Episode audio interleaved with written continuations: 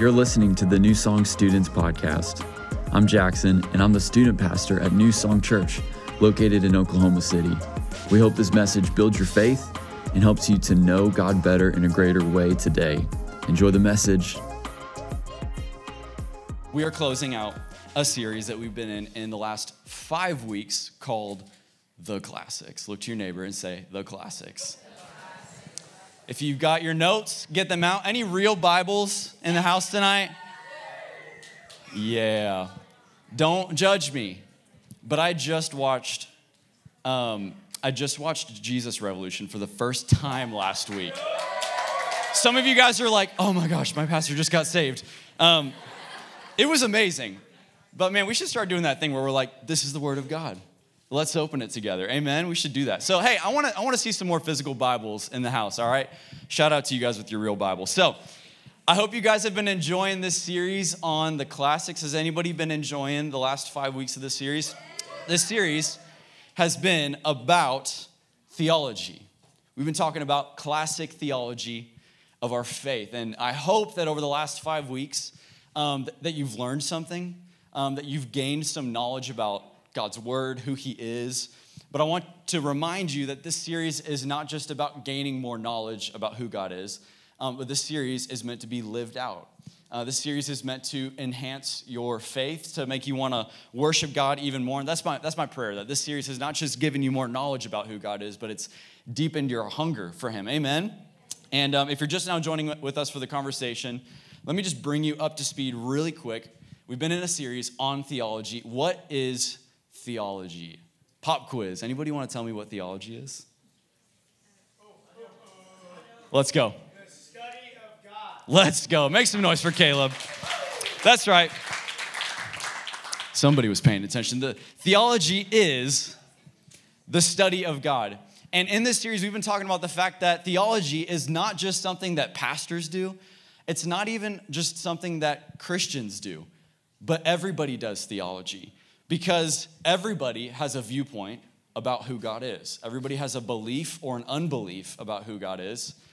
Everybody has a belief uh, about whether God is nice or angry, whether the one true living God is the God of the Bible, the God of the Quran, Buddha. Like, we got a lot of people who have a lot of different viewpoints of who God is. And since everybody finds themselves in this situation, that means that we don't get to decide whether or not we will be theologians. We just get to decide if we're going to be good or bad theologians, right? And we talked about this in week one. Just because you are a Christian doesn't mean that you automatically have good understanding. It doesn't automatically mean that you have good theology. Um, in fact, many Christians don't have a very good understanding of God's word, um, who He is, His characteristics, their purpose as a believer. But not you, New Song students, right? You guys have some good theology, right? That's right.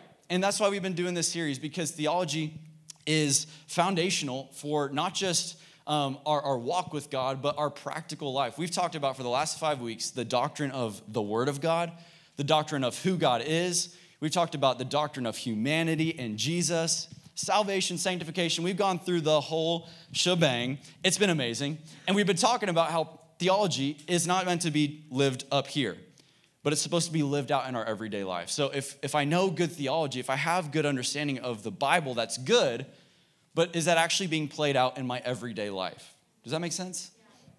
I can have good theology and understand in my brain that I am the righteousness of Christ, but if I walk around in shame all day, every day, I don't have good theology because it's not translating to my practical life. Are you following me? So, theology is meant to be lived out, not just learned. Theology is meant to be lived out, not just learned. And so tonight, we're going to be diving into um, a new doctrine to close out the series. It's not a new doctrine, it's actually an ancient doctrine, but it's going to be new for us in this series. And this one is central to our faith. They all are, but this one is central to our faith. It's central to your walk with God. But sometimes this doctrine is not viewed as essential, it's not viewed as uh, non negotiable. Sometimes people look at this doctrine and we try to diminish its power in our life. We try to pretend like we don't need it that much. And many times Christians want to believe this about this doctrine, but I want to show you tonight that this belief that we're going to talk about, with its flaws and all, yes, I said flaws and all, its imperfections and its trials, even with all of that summed up in this doctrine, it is worth it. It's worth it and it's non negotiable and it's necessary for you. And I don't just believe that for your walk with Jesus, but I think it actually can be the most rewarding part of your walk with Jesus. So if you're taking notes tonight, we're talking about the doctrine of the church. The doctrine of the church. So we're not going to uh, kick off this message, which is one scripture, but we're going to go to two scriptures, all right? So I need to hear some pages turning in just a second. But we're going to start in 1 Corinthians chapter 5. So you can start turning over there, 1 Corinthians chapter 5, and then we're going to go to Hebrews chapter 10. I can hear those pages turning. Let's go. So, let's look at the context of this first one 1 Corinthians chapter 5. What's taking place here? Well, this is a juicy couple verses that we're about to read. This is some like reality TV show drama taking place because we know by the context, just by the name of the book, we know that this is a letter from Paul writing to the church in Corinth. But this is a different letter than like other letters he's written. Because if you remember, we just came out of a series on the weekends in our church about the book of Philippians. Do you guys remember the series? It was so good. It was called the Joy Letter. And that's exactly what Philippians is. It is a pretty happy, a pretty stoked letter from Paul. Paul's writing to the church in Philippi, and the way he writes to the Philippian church is he is very excited about this church. He's like, You guys are killing it. Every single time I think about you guys in my prayer, it brings me so much joy. I love you guys. Paul talks about how the Philippian church was like giving him gifts while he was in prison and like funding him and like giving him financial uh, giving him financial blessing to, to make it through his, his prison time and the only cor- correction that he had for the philippian church is interesting the entire book of philippians is all this good stuff and then at the very end of the letter paul is like oh by the way there's two ladies in your church, and they're kind of angry at each other, and I want to just encourage you to, to figure your stuff out, to like reconcile. That's amazing. Like, think about that. If Paul, if the Paul wrote a letter to New Song students, and all he had to say was good stuff, and the only thing he said at the end was, oh, by the way, there's two students in your youth ministry, and they need to figure their stuff out and be friends again. That would be a pretty good letter, right? Yes, from Paul, that would be an amazing letter. I would be stoked about that as a pastor. This is not the kind of letter that Paul is writing to the Corinthian church. The Corinthian church is going through a lot right now. It's kind of a dumpster fire taking place, it's a mess.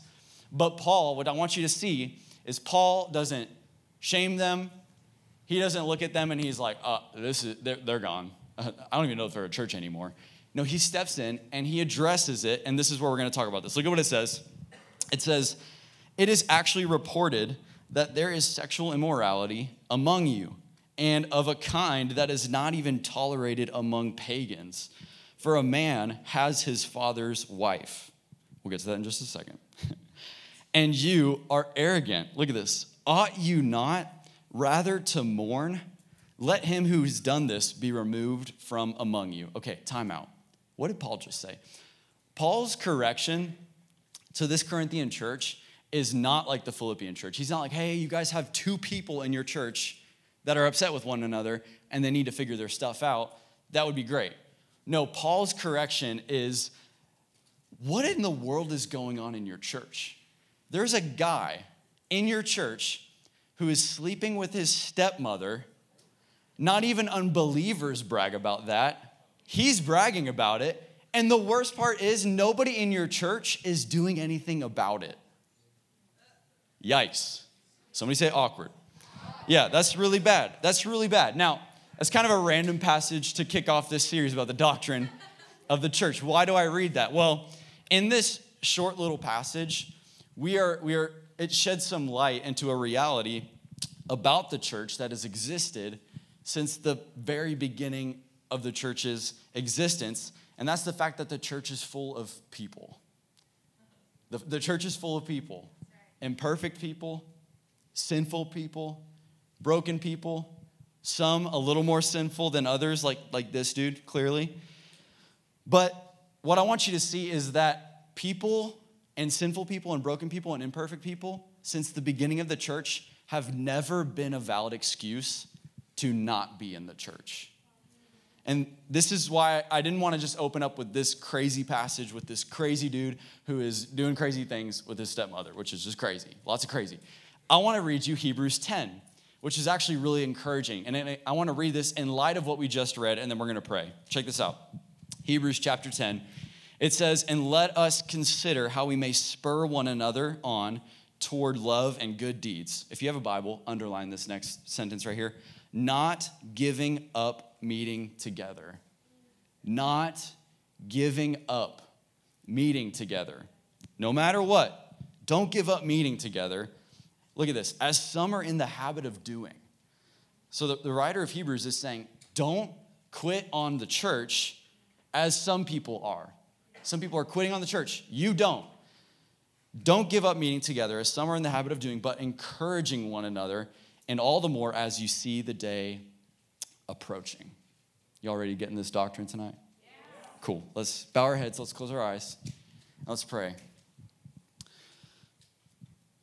Father, I thank you for your church.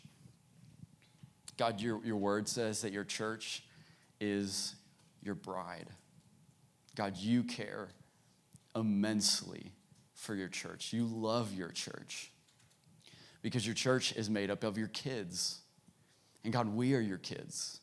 I thank you for every student, every leader, every person in this room who's here. And God, would you give us a fresh revelation of the importance of the family of God tonight? Because we are not wired to do this Christian walk alone. There's no such thing as a solo disciple. And so God, help us to help us to feel our need for community, our need for the church, our need for your body of Christ, and that we have a part to play in that. Holy Spirit, speak to every single person through this message. We pray all these things in your name. In Jesus' name, everybody said, Amen, amen, amen. amen. Okay. Uh, there's something that I've always admired about our pastor Pastor Josh. Uh, so, hey, Gus and Bo, I'm going to talk about your dad for a second. Is that okay? I don't know where you guys are, but I'm, I'm going to brag on your dad for a second. Um, there's always a, a, couple things that I've admired about him, and I'm not talking about his faith in Jesus. I'm not talking about his, um, his ability to communicate scripture in, in a really practical way for our lives, even though I do love those things about him. And I'm not even talking about the, the fact that Pastor Josh is really good at doing the whole like full dad full swag thing, okay? Full dad and full swag. And uh, that's, that's a hard balance to find because you've got some dads who are full dad but no swag. And uh, you got some, some dads who are full swag but no dad. And, um, and, and then you've got some dads that are full dad but and they're, they're trying to be full swag but it's kind of cringy. You know what I'm talking about? and we're just like, hey, you should just stay full dad. Just stay full dad. This is a balance that I'm trying to find as a dad, as a father. I don't know if I've, I've made it yet, but I love these things about Pastor Josh. That's great. The one thing, though, that I'm talking about that I've always admired about Pastor Josh is his faithfulness to the Dallas Cowboys. Any Dallas Cowboys fans? Nobody? Yeah, that's what I thought. I'm just kidding. um, I don't know if you knew this. I don't know if you knew this about Pastor Josh, but he is a die-hard Dallas Cowboys fan, which is hard to do. Um, like, there's people, there's people like me who grew up in Dallas. I grew up in Dallas, and I'm a, I'm a Cowboys fan when they're winning, uh, but not when they're losing. and um, there are fans of the Cowboys like me who just like, when they're winning, we're like, oh yeah, I'm from Dallas. Yeah, D-Town, let's go. And like, we'll, we'll bandwagon their wins but then there's like real fans, like all caps fans. And this is Pastor Josh. Pastor Josh is an all caps Cowboys fan. Win or lose, he's cheering for the Cowboys. And the reason why I admire this about our pastor is because that's probably a really hard thing to do, to be a Cowboys fan. Because I don't know if you knew this, but they've kind of been in a dry season. Uh, some of you, I've heard you guys say you're in a dry season. You have not been in a dry season like the Cowboys have. Does anybody know the last time they won a Super Bowl? That's very true. It was four. Everybody in here was born basically. 96. 96. I made the cut. I was born 95. So They haven't won a Super Bowl since 96. Um, and when I was living in Texas, I remember the Cowboys were always like the butt of a joke. So, like the, the next day after a game, people would be like, hey, how about them Cowboys? when it was like they lost terribly. They were like the butt of a joke, but not Pastor Josh. Like, Pastor Josh is a die-hard fan. Win or lose, he is rooting for the Cowboys. And that's something I've always admired about him uh, because he's faithful to his team, imperfections and all. And that's a really rare quality to find in this world. Like, and I've asked him this before. There's been times where I've been like, hey, Pastor Josh, like, why the Cowboys? Like, they kind of suck. like, what if you just like picked a new team for a season and then when they start winning again, you could just always jump back on, like jump back on the wagon. Like, why are you such a die-hard fan when they don't perform? And I've asked him this before, and if you ask him this, he'll tell you that he's not a Cowboys fan because of how they perform or because they win a lot or because they're the greatest team in the planet. He's not even a Cowboys fan because he's from Dallas, because he's not from Dallas. He's from Tulsa. So, why in the world is Pastor Josh a Cowboys fan? Well, if you ask him, he'll, he'll tell you, I'm not a Cowboys fan because of the team. I'm a Cowboys fan because of my father. He'll say that. He'll say, I'm a Cowboys fan because my dad is a Cowboys fan. Pastor Josh is a diehard Cowboys fan because Pastor Ken is a diehard Cowboys fan. Are you following me tonight, New Song students? Which means that the thing keeping him tethered to the team is not their performance. The thing keeping him tied to the team is his father. It's not a win or lose thing, it's a family identity thing. All right?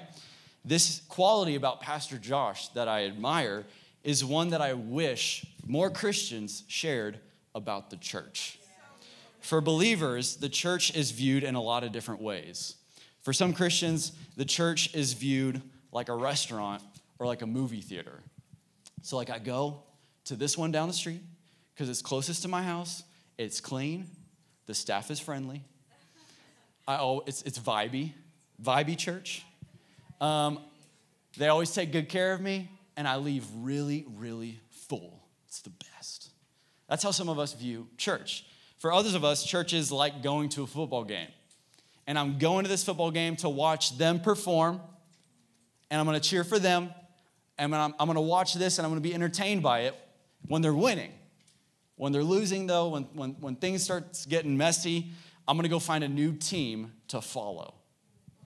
For others, the church is viewed like a bunker. And so, like, there's a war going on out there, and the church is my bunker. It's like my safe place where I can go and be safe and, and be covered from the, the shrapnel of the world that's trying to get at me. And then for others of us, like, the church is viewed as like it's our therapy session, it's our, it's our place where we have a coach and he tells us how to have a good life. And this is, these are different ways that people, Christians, view the church. The problem with each one of these views that I just mentioned is that they all are tied to how well the church can perform for me.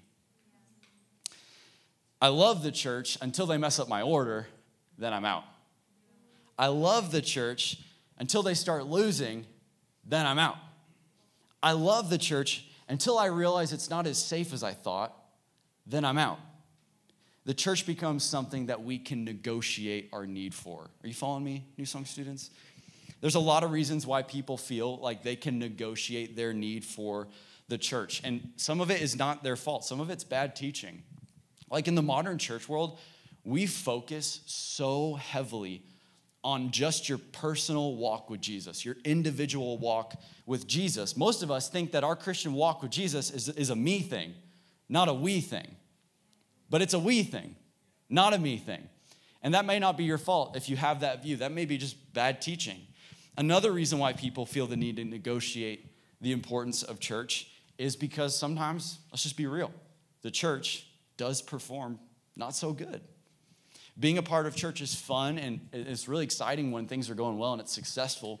Being a part of church is difficult when there's some rub in the church, when the church isn't winning as much or making us feel as good. But no matter your reasoning for church and its importance, something we have to all understand tonight. If you're a Christian in the room, I'm talking to you tonight. Any Christians in the house? All right, cool. That's good. If you're a Christian, you got to realize this. Take, take this, if you're writing this, if you're taking notes, write this down. When you became a Christian, you signed up to be a diehard fan of the church. I'm going to say that again. When you became a Christian, you signed up to be a diehard fan of the local church. See, most people, when they become a Christian, they want to be a diehard fan of Jesus, but not his church. They're like, yeah, I love Jesus. He's perfect. The church, eh, full of hypocrites. So I'm not about the church, but man, I love Jesus. I got a lengthy quote for us tonight, New Song students. Can we do a little lengthy quote? Uh, it's from it's from one of my uh, favorite pastors to read. Um, he's not alive anymore, but his name's Eugene Peterson. Here's what he says about this. I think it just sums up perfectly. So lean in with me. I want, you, I want to see you lean in tonight. Follow along with the screen. He says this whether we like it or not, the moment we confess Jesus as the Lord and Savior of our life, that is from the time we become a Christian, we are at the same time a member of the Christian church. Even if we do not permit our name to be placed on a church roll, even if we refuse to identify ourselves with a particular congregation and share in the responsibilities with them, even if we absent ourselves from worship of a congregation, our membership in the church is connected to our faith in Christ. We can no more be a Christian and have nothing to do with the church than we can be a person and not be in a family. Membership in the church is a basic spiritual fact for those who confess Jesus Christ as their Lord. It is not an option for those Christians who happen to, by nature, be more gregarious, talking about people who are really into the church. It's not just their nature than others, it's a part of the fabric of redemption. Y'all still hanging in with me? Okay. There are Christians, of course, who never put their name down on a membership list. There are Christians who refuse to respond to the call to worship each Sunday. There are Christians who say, I love God, but I hate the church. But they are all members, the same, whether they like it or not, whether they acknowledge it or not. Okay, this last couple sentences, if you got a phone, take a picture of it in just a second, but I want these to really sink in with us tonight. For God never makes private, secret salvation deals with his people. His relationships with us are personal and true and intimate, yes, but private, no. We are a family in Christ. When we become Christians, we are among brothers and sisters in faith. No Christian is an only child. No Christian is an only child. So, New Song students, man, what's your perspective on the church tonight? Are you a die-hard fan of the church, the local church? I'm not talking about the big C church. I'm talking about the church you choose to attend. Are you a die-hard fan? Are you a fan based off of that church's performance and how they feed you and, and how they make you feel? If so, that's okay, but I do want to correct that tonight. In the same way that Pastor Josh is tethered to the Cowboys because of his father, we as Christians are tethered to the church because of our father. It's not a performance thing, it's a family thing, New Song students. So tonight I want to answer a couple questions about the church. I'm going to spend a lot of time on the first one and then we'll close with the last two. But I want to talk about what church is. What is church? I want to talk about um, what makes a good church. What, is it, what, is it, what does a good church need to have? And then I want to talk about what the church is about. So, first one, what is the church? Well, for some of us, the church is a place. It's a place I go to worship. Some people view the church as, um, as an organization. It's like a company or like a brand that I follow. Some people view the church as a club where I go and there's a lot of people who share the same interests with me, so I feel safe. The, now, the church does include some of those things. Like, yes, the church is a place of worship. There are people who are going to have the same interests and beliefs as you there, but that's not what the church is.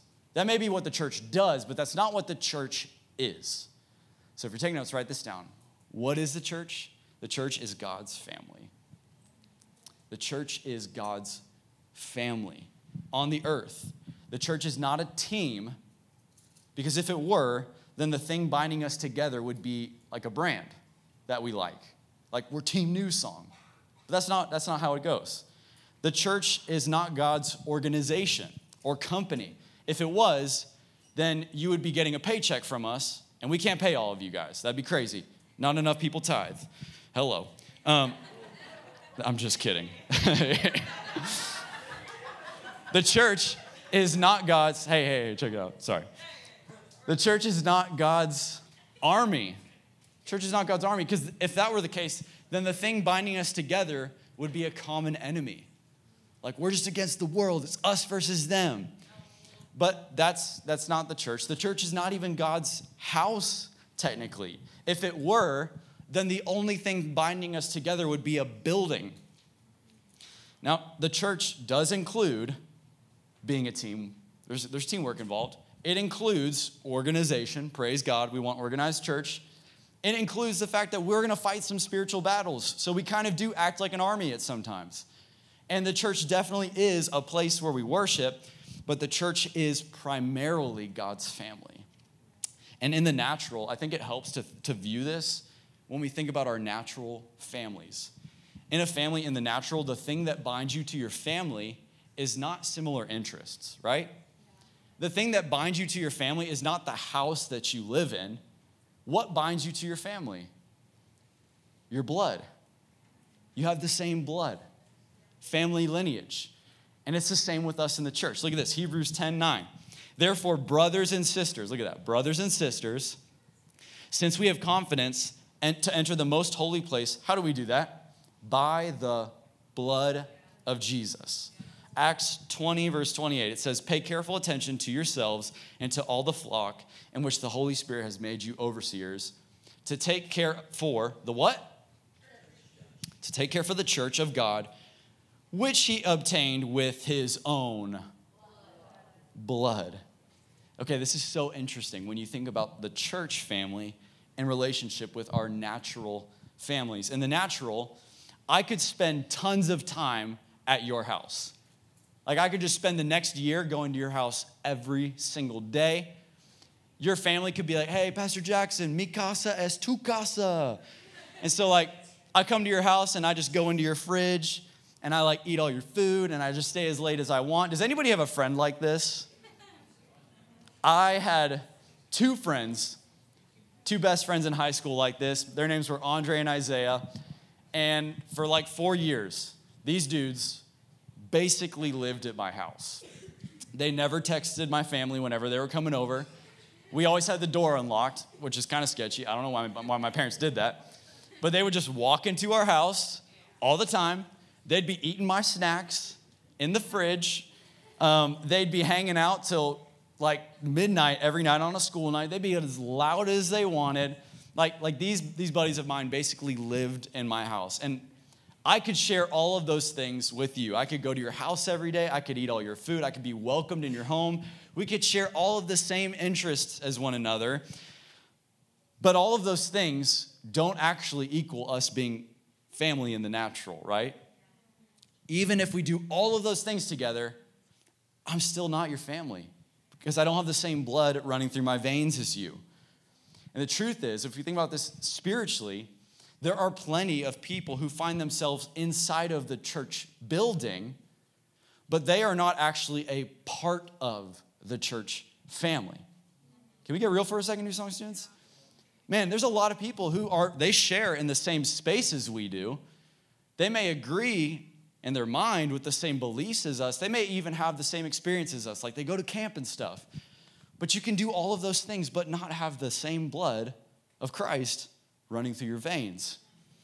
I've been there before. I say all of that from experience. Man, I spent so much of my uh, first half of my life in the building of the church, having memories with all of my friends, shared experiences, doing all this stuff in the church, but I was not a part of the church because I hadn't been born again yet.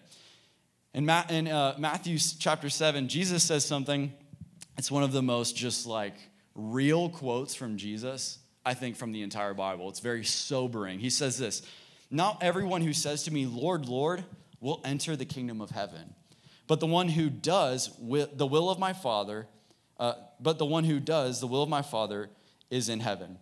Verse 22 On that day, many will say to me, Lord, Lord, didn't we prophesy in your name and cast out demons in your name and do mighty works in your name? and Jesus, look at this, and then I will declare to them, I never knew you.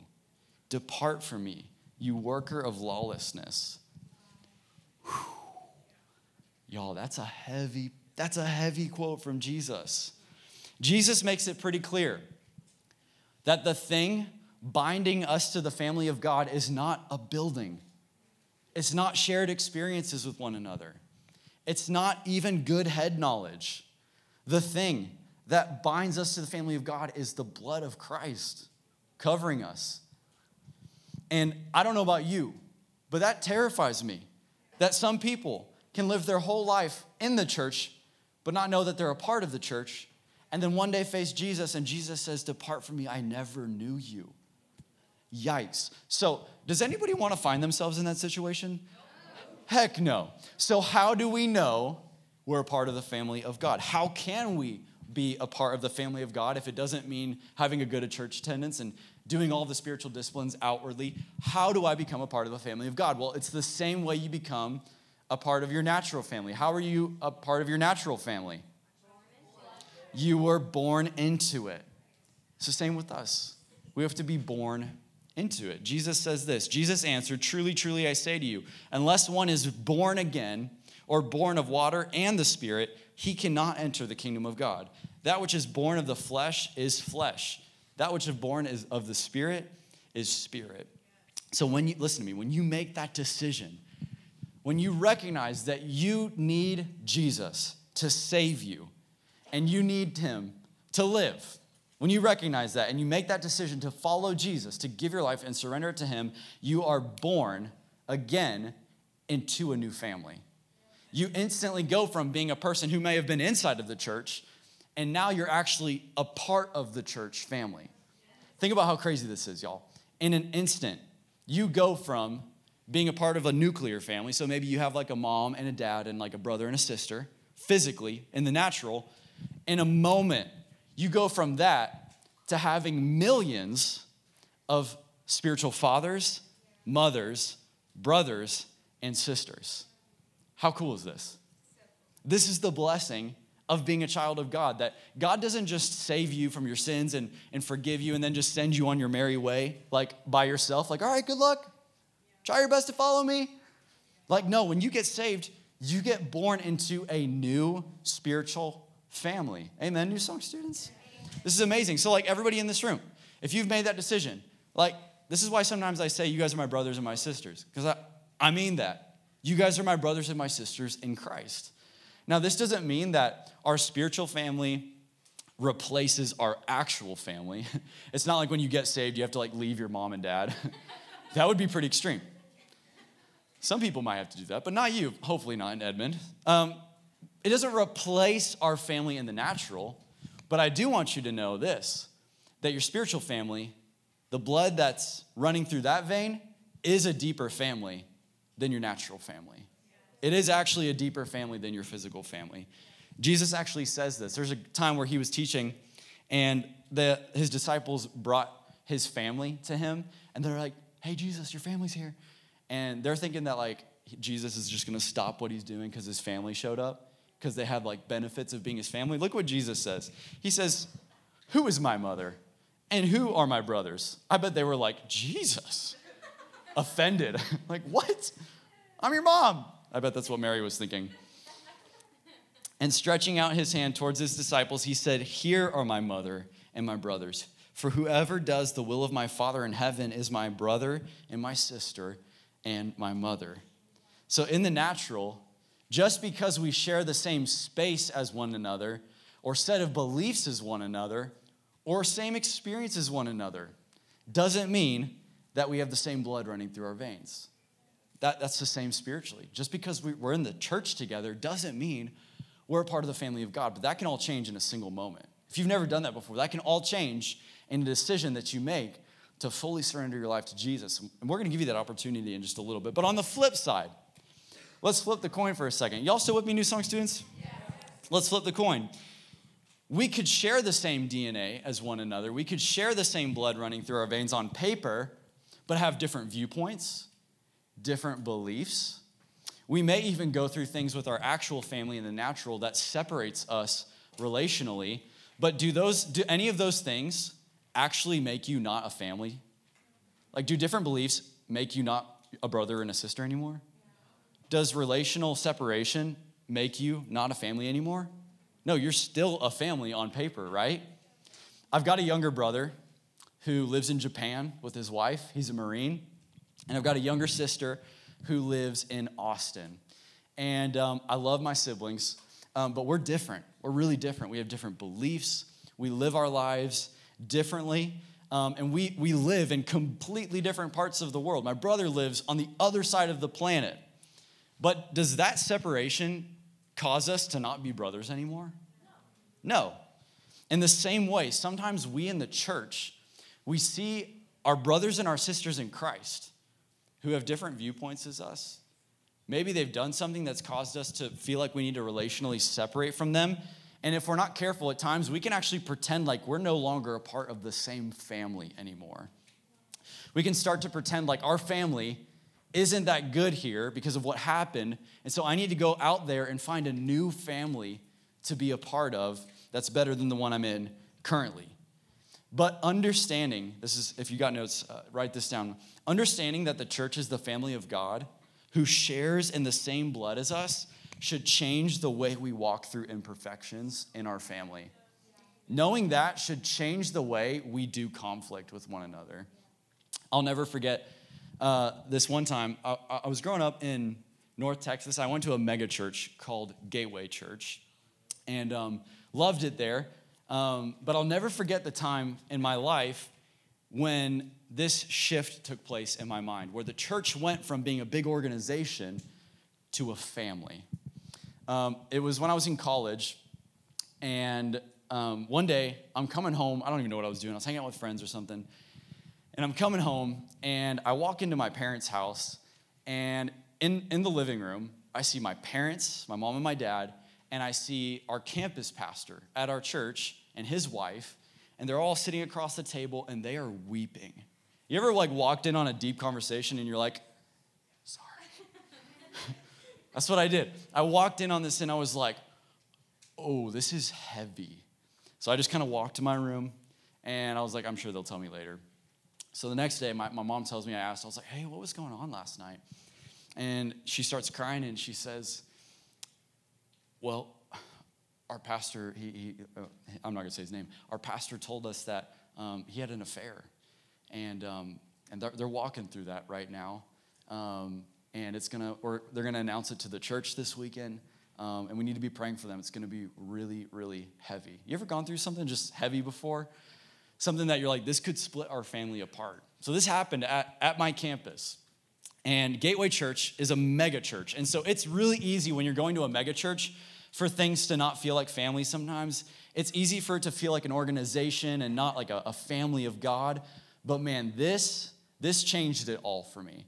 Because I'll never forget that weekend they said, hey, um, if it's your first time, um, this is for our church members, this announcement, but we're to have a, a, family meeting this Sunday night, and we want to just invite all of the church members to be there. We've got to announce something to you.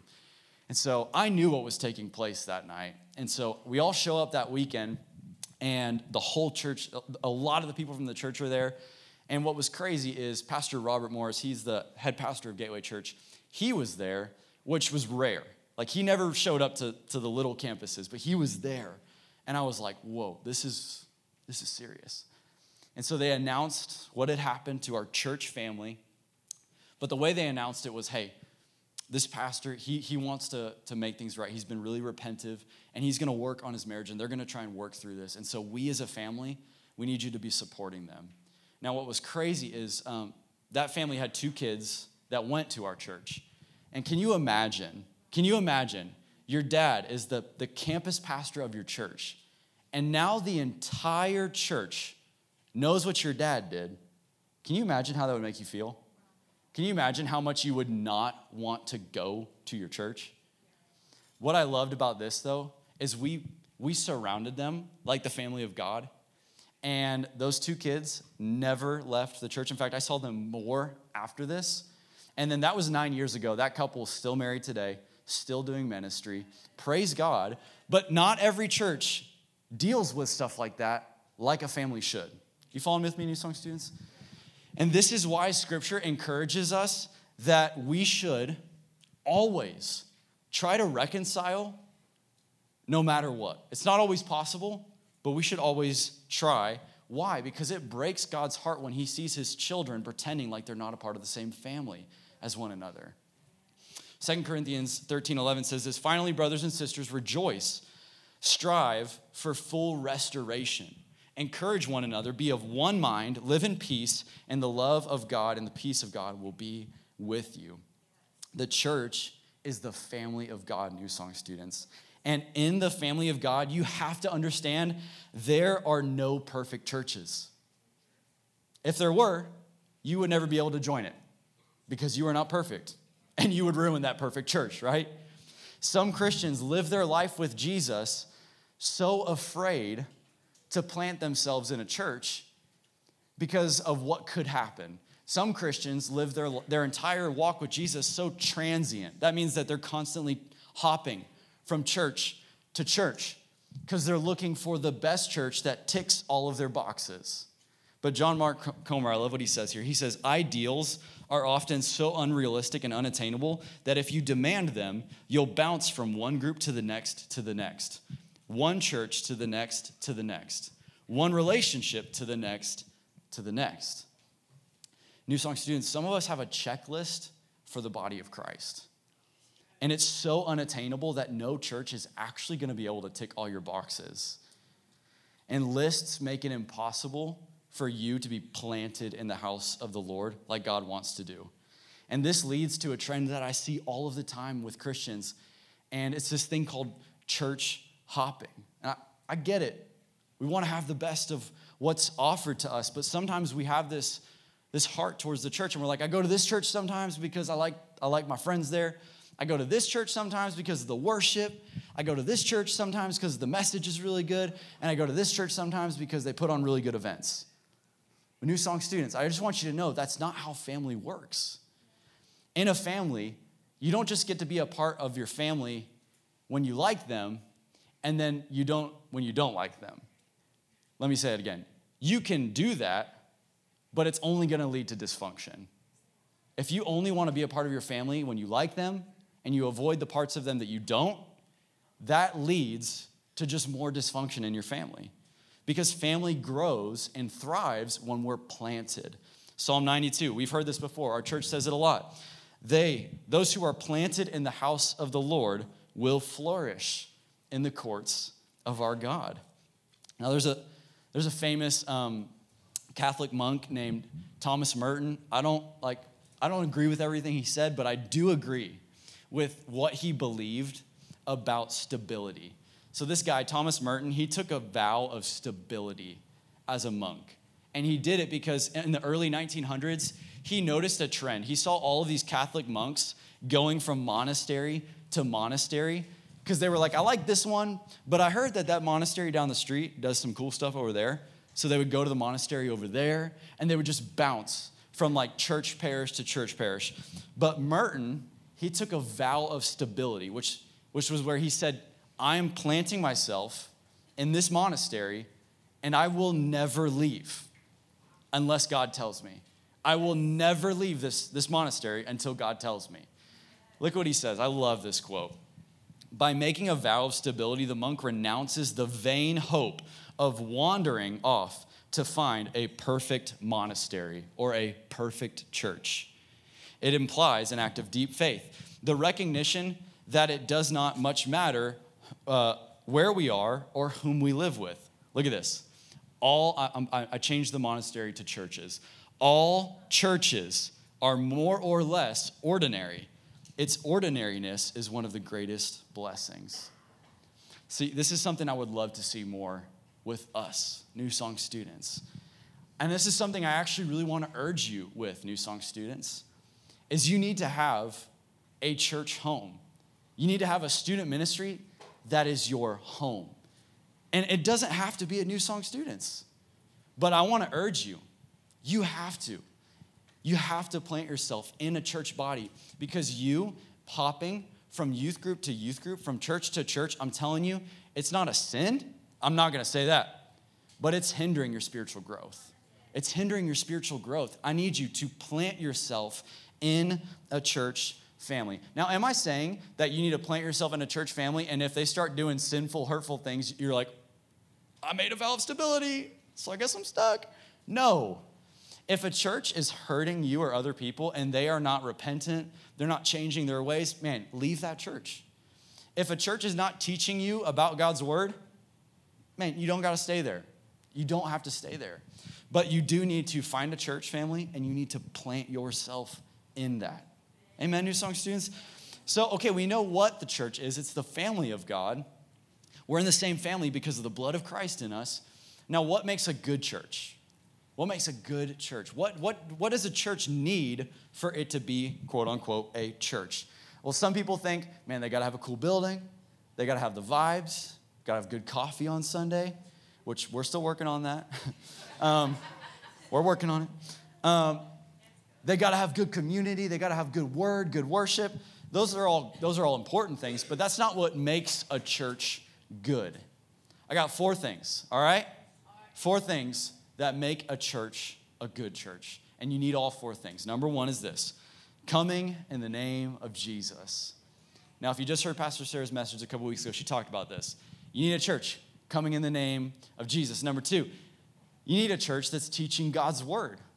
Sounds kind of obvious, but it's true. Number three, you need a church that's administering sacraments. Whoa, big word. What does that mean? Well, the sacraments, that's just another fancy way of talking about communion which is something Jesus told his disciples to do, and water baptism.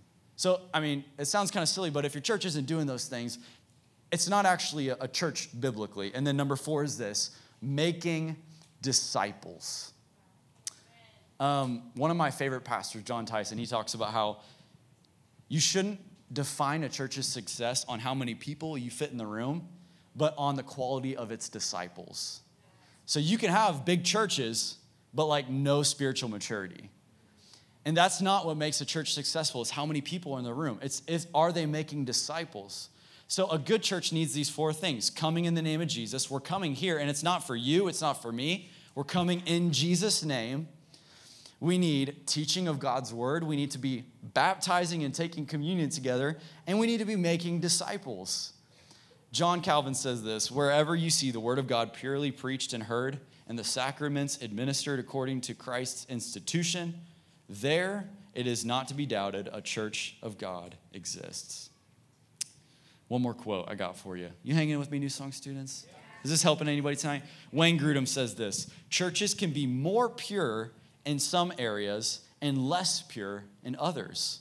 A church may have excellent doctrine and sound preaching, for example, yet be a dismal failure in witnessing to others or in meaningful worship. But the New Testament encourages us to work for the purity of the church in all of these areas. So, if a church is not doing these four things, then we can definitely say they call themselves a church, but they're probably not a church.